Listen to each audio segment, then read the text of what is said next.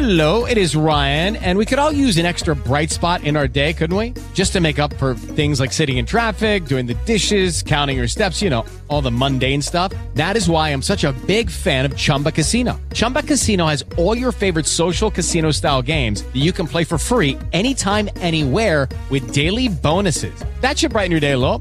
Actually, a lot. So sign up now at chumbacasino.com. That's chumbacasino.com. No purchase necessary. VGW Group. Void were prohibited by law. See terms and conditions. 18 plus. With Lucky Land slots, you can get lucky just about anywhere. Dearly beloved, we are gathered here today to. Has anyone seen the bride and groom? Sorry, sorry, we're here. We were getting lucky in the limo and we lost track of time. No, Lucky Land Casino, with cash prizes that add up quicker than a guest registry. In that case, I pronounce you lucky. Play for free at LuckyLandSlots.com. Daily bonuses are waiting. No purchase necessary. Void where prohibited by law. 18 plus. Terms and conditions apply. See website for details. Ciao, sono Rihanna. Oggi parliamo delle abitazioni romane, subito dopo la sigla!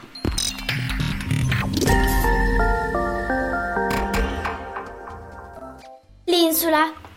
L'insula era la casa dei plebei, un grande edificio con molti piani, suddiviso in piccoli appartamenti dati in affitto al popolo. Le insule si trovavano nel quartiere della Suburra, cioè alla periferia della città. Gli appartamenti erano piccoli, scomodi e bui.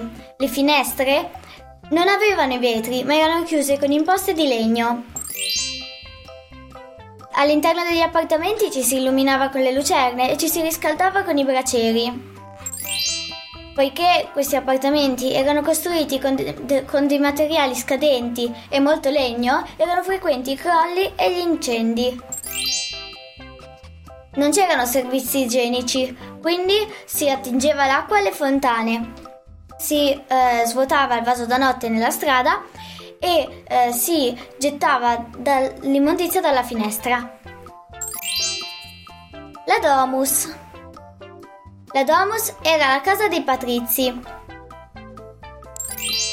Un grande edificio a uno o due piani, con le pareti, eh, con le pareti eh, ricche di affreschi.